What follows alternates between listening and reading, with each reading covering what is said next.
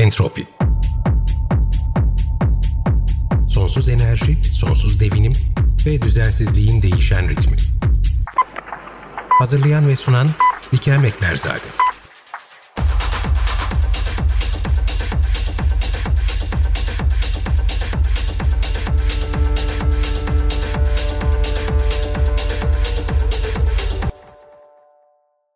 21. yüzyıldayız, 2023 yılındayız. Biyoçeşitlilik yılını kutluyoruz. Ancak belki de bu kutlamalar esnasında biyoçeşitliliği yüksek olduğu alanlar hiç olmadığı kadar baskı altında.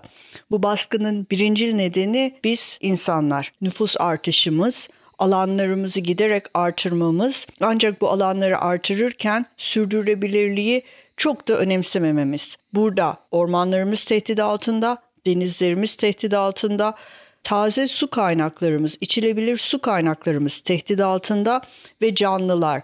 Bütün bu ekosistemlerin içerisinde yaşayan, onlardan beslenen, onlarla var olan ve o ekosistemleri sağlıklı tutmada birinci derecede önemli olan canlılar hepsi artık tehdit altında. Bilim insanları bizleri uyarıyor. Belki de Amazon yağmur ormanlarını gören son nesil biz olacağız diye. 2100'e kadar uzanacak bu varoluş belki de çok yakın bir zamanda yok oluşa kendini teslim etmek zorunda kalacak. Bütün bunlar nezdinde biz de entropiyi bu bölümden başlayarak biyoçeşitliliğin farklı alanlarına ayırmaya karar verdik.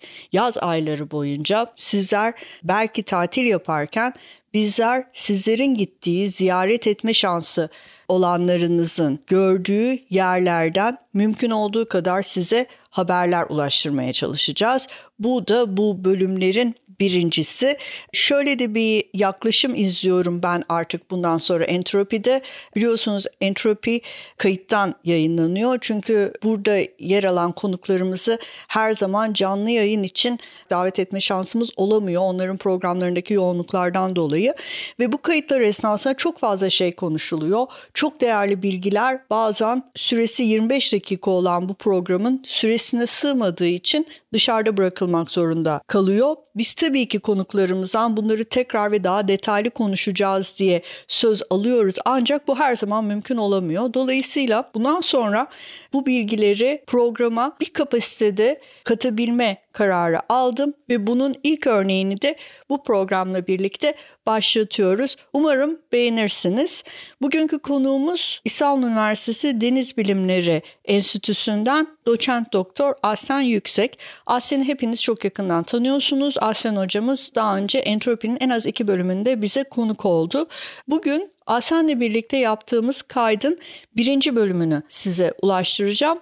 Bir sonraki bölümde de bu bölüme sığdıramadığımız 25 dakikalık bu süreye sığmayan kısmı sizlere ulaştıracağım ve bu bu şekilde devam edecek. Artık bizim bilgi kaybedecek lüksümüz yok diye düşünüyorum. Dolayısıyla bugün günlerden 26 Haziran 2023 Entropi'nin yeni versiyonuna hoş geldiniz. Sevgili Aslan hoş geldin. Yeni bir entropi bölümünde beraberiz. Senle birlikte yaptığımız senelik buluşmalarımızdan bir tanesi bu. Gene denizleri konuşacağız, denizindeki canlıları konuşacağız, denizlerin karşı karşıya oldukları tehlikeleri e, ve Türkiye nezdinde konuşacağız. Belki biraz dünyadan da dem vururuz aslında ama çok kritik bir dönemdeyiz. İklim değişimiyle birlikte biyoçeşitlikteki kayıp da aslında sıklıkla konuşulmaya başlandı. Belki bunun için çok gecikildi. Belki biyolojik böyle bir e, üst tema ya da bir başlık olarak değil de gerçekten ne olduğu anlaşılacak şekilde tartışmalara dahil olabilseydi hep böyle bir meta muamelesi görünce biz sürekli böyle biyo, biyoçeşitliği bir kalıp olarak atfettik. Biyoçeşitlilik kaybolur mu, kazanılır mı? Halbuki böyle bir şey yok. Bu aslında sistemin içerisindeki değişkenliğinin değişkenliğin oranını ve onun sistemin sağlıklı bir şekilde yoluna devam edebilmesi için gereksinimi gibi sistem derken ekosistemlerden bahsediyorum. Gereksinimi gibi belki e, düşünmek daha doğru olur ama e, geç olsun güç olmasın diyelim. Biliyorsun Kunming-Montreal Biyoçeşitlilik Uluslararası Çerçeve Sözleşmesi imzalandı. Ve bunun sonrasında da bunu imzalayan yani bu sözleşmeyi imzalayan ülkeler artık bazı adımları atmakla yükümlüler ve bağlayıcı bir sözleşme olduğu için de bunu kendi e, ulusal kanunlarına yansıttıktan sonra da e, belirli e, adımları atma konusunda artık bir mecburiyetleri olacak. Bu tabii güzel bir gelişme fakat beraberinde de birçok tartışmayı parlamentolarda çeşitli tartışmaların önünü açtı. Bunlardan en önemlisi içinde olduğumuz ay Haziran ayı içerisinde süre gelen Avrupa Birliği içerisindeki doğayı koruma ve yeniden yapı, restore etme yasası. Bu yasanın biyoçeşitlilik kalemlerini biz European Geosciences Union altında yani Avrupa Jeobilimciler Birliği altında biyoçeşitlilik eylem grubu olarak destek verdik. Bilimi nasıl kullanabilirler, e, bilim ne diyor? Bunu bu konuda e, bir nevi danışmanlık yaptık. Fakat parlamentodaki durum öyle bir hal aldı ki cepheler karşı karşıya geldi. Biyoçeşitliliği kendisini tehdit olarak gören ve biyoçeşitliliğin aslında olmazsa olmazımız ve bunun e, sürdürülebilmesi için ellerinden geleni yapmaya kararlı olan e, iki tane cephe çarpıştı. Bu ay içerisindeki ilk yapılan oylamada bu kanun tasarısı Avrupa Birliği içinde geçecek olan bu kanun tasarısı %50-50 bir oranla hayatta kalmayı başarabildi ama içerisinde de çok ciddi kesintilere gidildi. Şimdi 27 Haziran'da ikinci oylama yapılacak ve burada da belki kanunun bazı kolları tekrardan kesilecek, budanacak ve daha genel kapsamlı olduğu söylenilen ama aslında çok fazla etliye sütlüye dokunmayan bir kanun olarak parlamentoya sunulacak. Şimdi Avrupa Birliği'nde olan şeyler ama bunlar aslında bizi Montreal çerçevesinde Türkiye olarak bizi de ilgilendiriyor. Yani neticede ekosistemler böyle Avrupa Birliği'nin sınırlarında bitmiyor. Ee, bizim sınırlarımıza da geçiyor. Bizim sınırlarımızdan öteye de gidiyor. Yani ekosistemler ay biz Avrupa Birliği sularından çıktık. Doğu Akdeniz e, havzasına girdik falan demiyorlar. Yani biz aslında e, bütünleşik bir dünya içerisinde yaşıyoruz. Şimdi bütün bunların nezdinde biyoçeşitliliğin e, belki e, karşı karşıya olduğu en büyük e, tehditlerden bir tanesi nedir? Ve biz neredeyiz, nereye gidiyoruz? Ve, ama bütün bunlar biz derken daha çok denizlerimiz, karasularımız nerede, nereye gidiyor? Bugün burada bunları seninle konuşmak istiyorum. Tekrar hoş geldin. Aslında bunu sen jeologlarla da konuşsan, onlar da benim kafamda. Dünyanın problemi nüfus. Nüfus Kesinlikle. o kadar artıyor ki yaşam alanımızı daraltan o gıda yetmiyor, denizdeki biyoçeşitliliğin en önemli baskılarından biri bu. Artan özellikle kirlilik, ötrifikasyon dediğimiz e, durum nerelerde e, önem arz ediyor? E, nüfusun yoğun olduğu koy ve körfezlerde bütün dünyada bu böyle. Ee, balıkçılık baskısının olduğu bölgelerde de zaten işte biliyorsun ötrifikasyon bir de balıkçılık baskısı birlikte oldu mu biyoçeşitlilik daha hızlı bir çöküşe geçiyor. Bu alanlar yani insan tarafından sömürülen alanlar. Şimdi Evet iklim krizi çok önemli e, ama dün bizim okulda yaptığımız sohbette jeologlar bunu büyük çerçevede baktıklarında evet diyorlar bu e, jeolojik bir süreç. Yani sıcaklık eskiden çok daha yüksekti. Şu anda erime döneminde, sıcaklığın artış döneminde, buzulların erime dönemindeyiz ve su seviyesi daha da artacak diyorlar. Bunların böyle bir senaryosu var. Ki ben de aslında aynı şeyi düşünüyorum. Çünkü iklimsel baskının yüksek olduğu alanlar yine nüfusun yüksek olduğu alanlar. Baskı, e, sömürünün yüksek olduğu alanlarda zaten siz biyoçeşitliliği yok ediyorsunuz ve bir şekilde ona müdahale ediyorsunuz. Sistemdeki dengeyi bozuyorsunuz. Bir de bunun üstüne sıcaklık unsuru eklendiğinde ne oluyor? Ee, çöküş daha hızlı oluyor.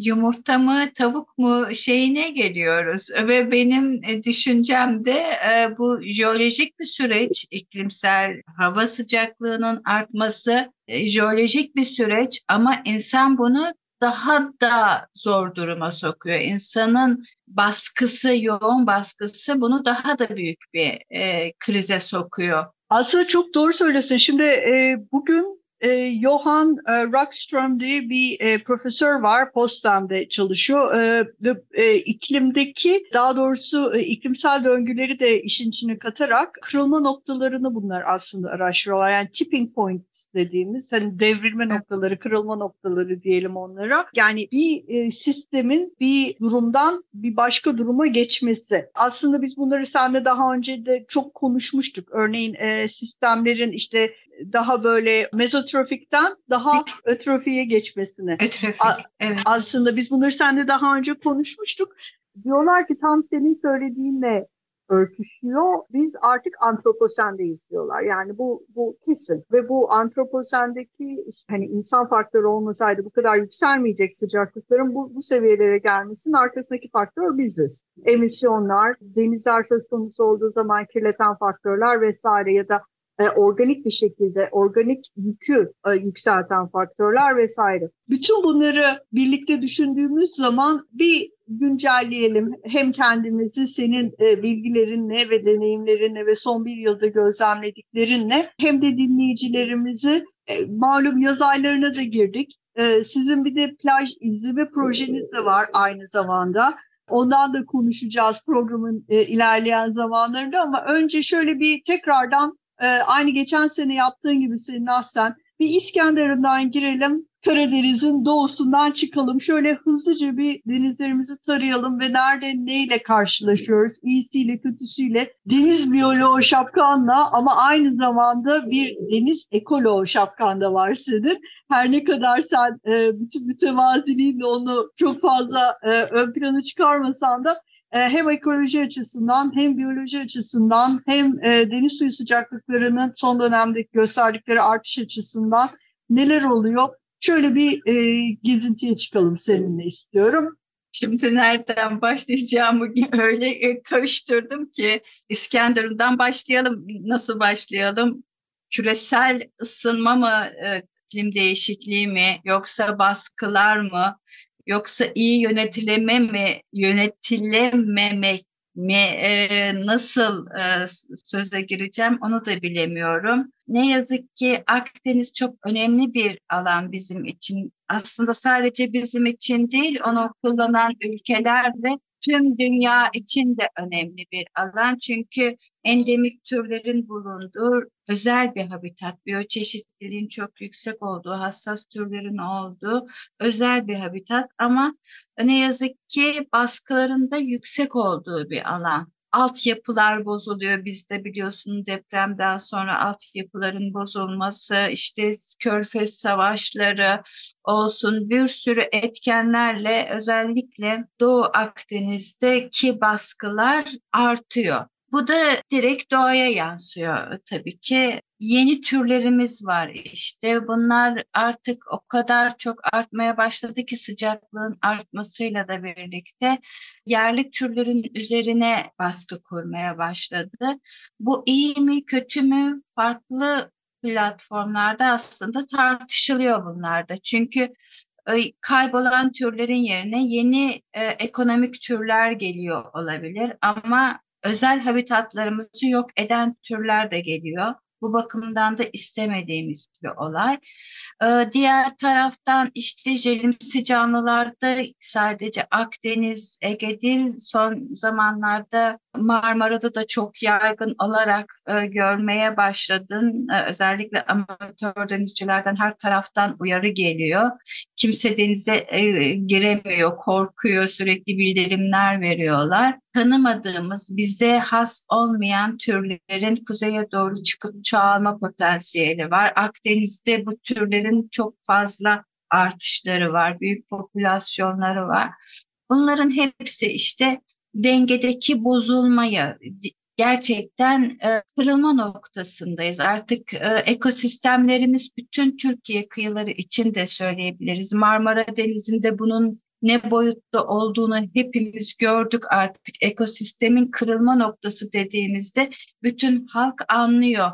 E, sistemin aniden çöktüğünde nelere mal olduğunu Gemi trafiği durdu biliyorsun, turizm durdu, büyük bir ekonomik gelir, e, balıkçılık durdu. Büyük bir ekonomik kaybımız oluyor. Bu sadece e, sistemin çökmesiyle kalmıyor. Bizim için de gıda kaybından taşıma, ulaştırma büyük maliyetlere sebebiyet oluyor. Ve biz bunu artık Akdeniz'de de görmeye başlıyoruz. Ne yazık ki Karadeniz'de de besin zincirinin artık değiştiği konuşmaya başladı. Karadeniz'de ne oluyor? Karadeniz'de işte bizim eskiden bahsettiğimiz protein değeri, değeri yüksek planktonlar yerine protein değeri daha düşük canlıların olması özellikle büyük balık stoklarımızın bulunduğu Karadeniz'de de balıkçılık sektörünün azalmasına yani gitgide bunun da etkileneceğini gösteriyor. Rehabilitasyon diyoruz. Evet,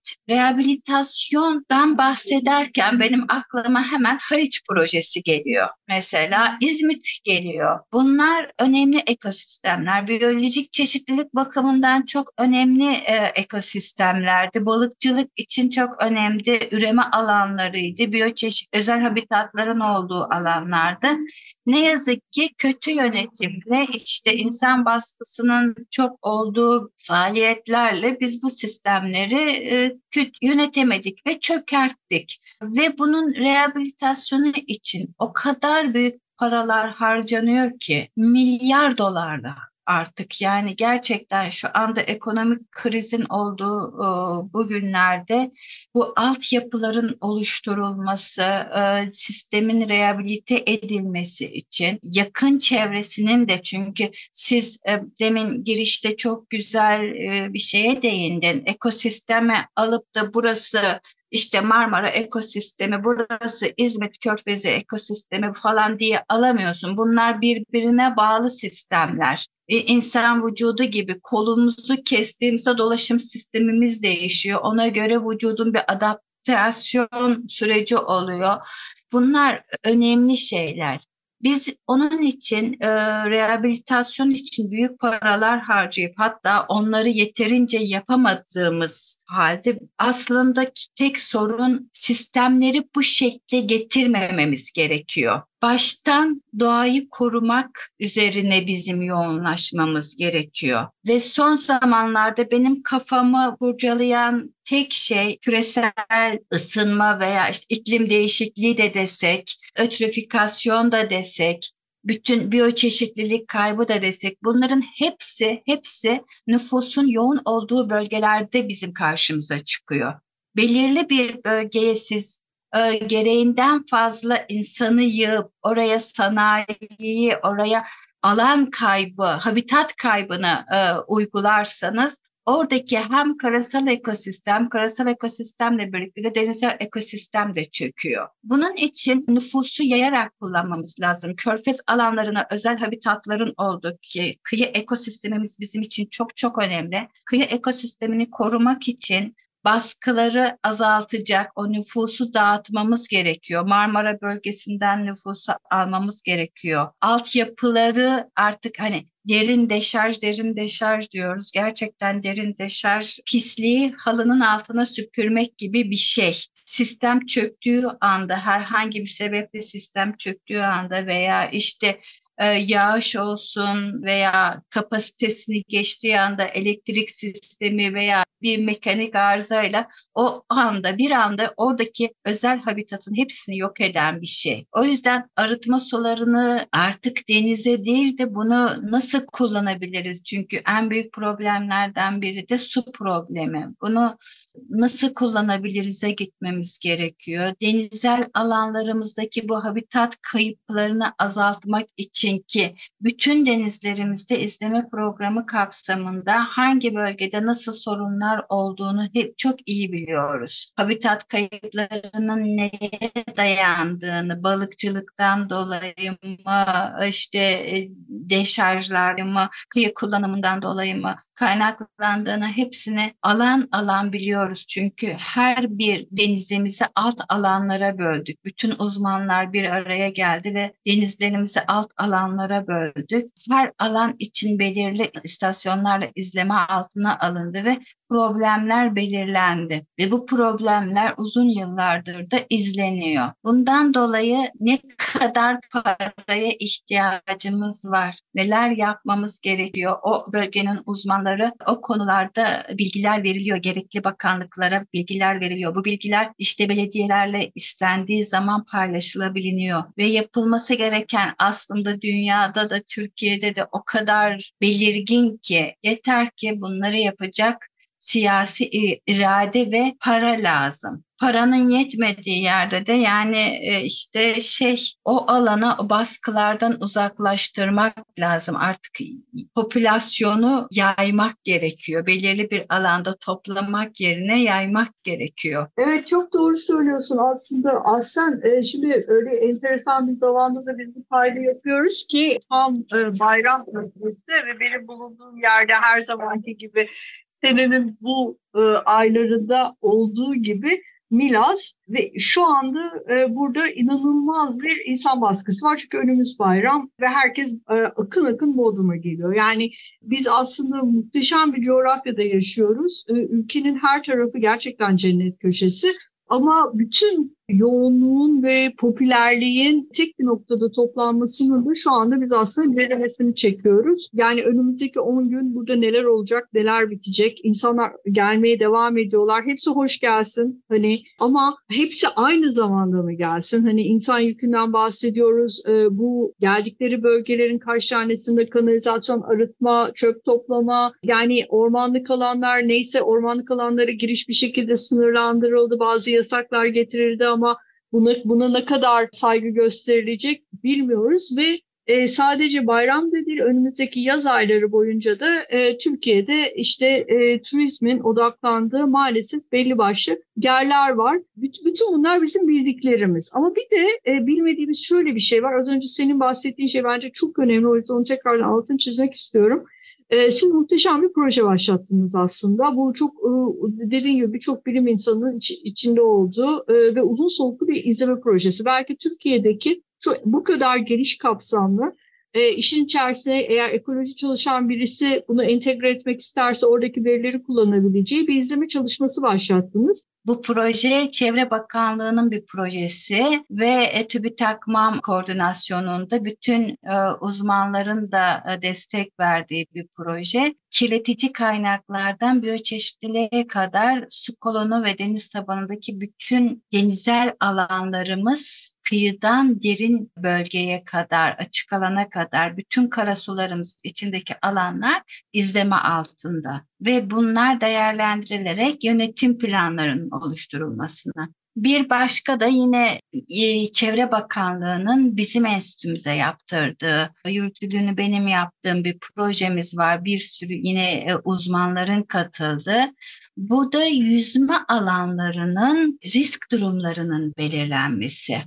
Avrupa Birliği yine biliyorsun kıyısal alanlarımız bizim için çok önemli alanlardan bir tanesi ve Sağlık Bakanlığı tarafından sürekli özellikle yüzme sezonunda 15 günde bir izleniyor. Su kalitesi bakımından izleniyor.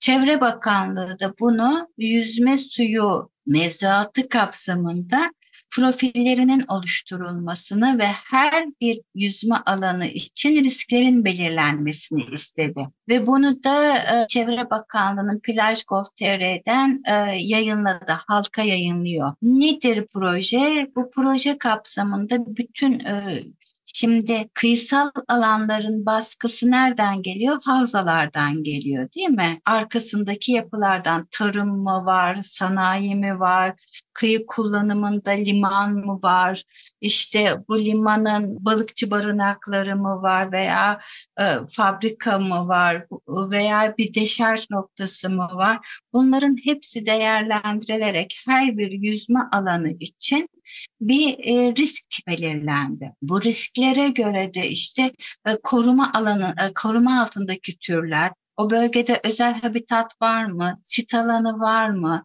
O plajların altyapısında neler var? Ne kadarlık bir alanı kapsıyor? Meteorolojik koşulları nelerdir? E, e, yüzme için risk oluşturacak unsurlar var mı? Dalgalar, akıntıları gibi. Bunların hepsi o profillere işlendi e, ve bir risk puanı oluşturdu. Buna göre riskli, az riskli veya yeterli veya mükemmel konumda diye e, plajlar sınıflandırıldı ve halka duyuruluyor. Mesela sizin işte Bodrum'dasın, Bodrum'da bir yere yüzmeye gideceksin. O bölgeyi açıp hemen o bölgedeki plajları görebiliyorsunuz.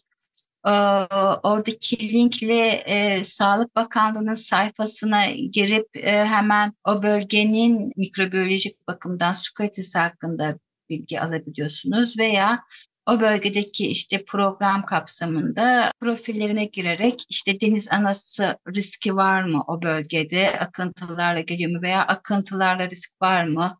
Yılın hangi zamanında yağışlı veya kirlilik için bir risk unsuru var mı yok mu? Bunların hepsini o profillerden görebiliyorsunuz. Bu aslında çok yani şu anda e, özellikle yaz tatilinin başladığı ve insanların yavaş yavaş denizlerin olduğu e, kıyı, kıyı şehirlerine gidecekleri zaman için çok kullanışlı evet. bir proje. Yani en azından evet. denize gireceğin bölgedeki riskleri e, anlaman açısından.